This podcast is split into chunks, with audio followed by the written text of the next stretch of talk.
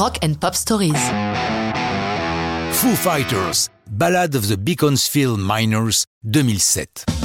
Cette chanson n'est pas un hit. Elle ne comporte pas de paroles, c'est un instrumental, mais l'histoire de cette Ballad of the Beaconsfield Miners est tout à fait unique.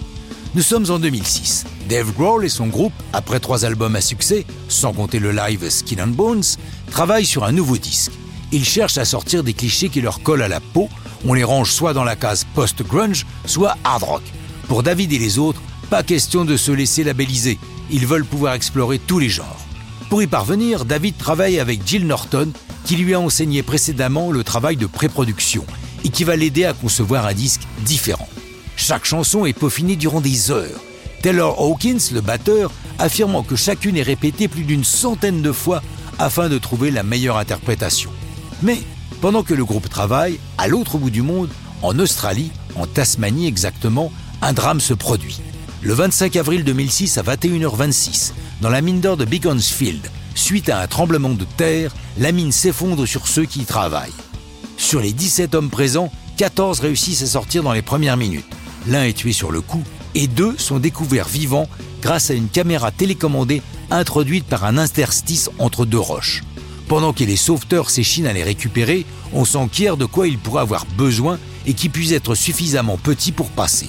L'un d'eux, Brent Webb, demande un iPod chargé avec des chansons des Foo Fighters.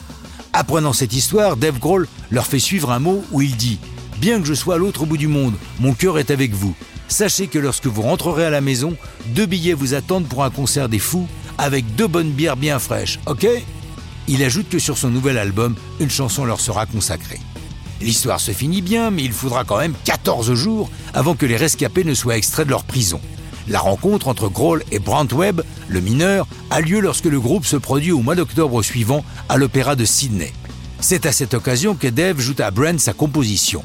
On imagine volontiers l'émotion qui les étreint. Comme le dit Dave, c'est l'un des moments les plus forts de ma vie. Parfois, des fans viennent me dire comment l'une de nos chansons a pu les aider dans de tristes circonstances, deuil ou divorce. Mais là, l'histoire de ces deux hommes voulant juste survivre, incroyable.